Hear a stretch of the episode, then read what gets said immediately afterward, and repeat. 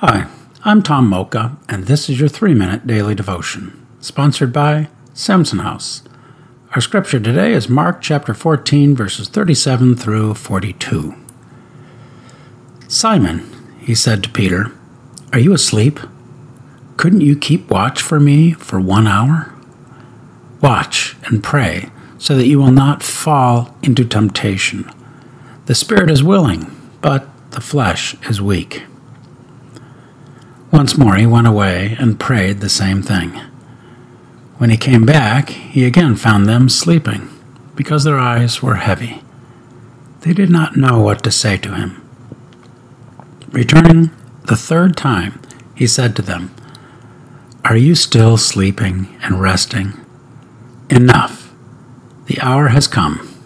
Look, the Son of Man is delivered into the hands of sinners. Rise, let us go. Here comes my betrayer. Let's ponder that. The last week of Jesus' life, known as the Passion of Christ, is filled with heartbreaking moments. But this just might be at the top of the list. At the time of his greatest trial, Jesus' closest companions fall asleep. His disappointment is easy to pick up on. Are you asleep? Couldn't you keep watch for one hour? Are you still sleeping and resting? Enough. Here comes my betrayer. The heaviness and resignation of his heart is plain for all to see. He is alone, and he feels it. Feeling alone is the pits. Feeling abandoned is the pits on steroids. He knew it was coming. I mean, look at Mark 14 27 through 31. But even when it is anticipated, rejection is hard to take. Jesus not only anticipated it, he accepted it as part of the plan. He said, Look, the Son of Man is delivered into the hands of sinners. Rise, let us go.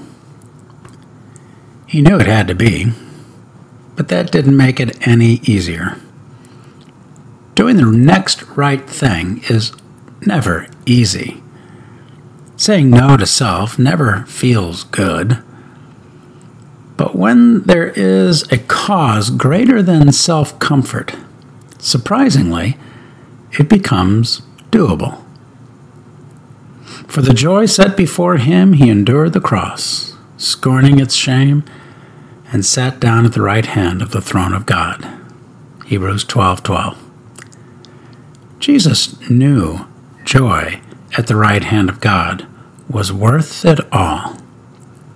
Why is it then, when promised eternal life in the presence of God, we waffle for the sake of comfort in this world? Crazy. How can we pray about that? Well, let's seek the Lord for clarity in what lies beyond our own comfort. Then, let's ask Him for singleness of heart in the face of discomfort and when confronted with the decision to choose. Thanks for listening, and have a great day.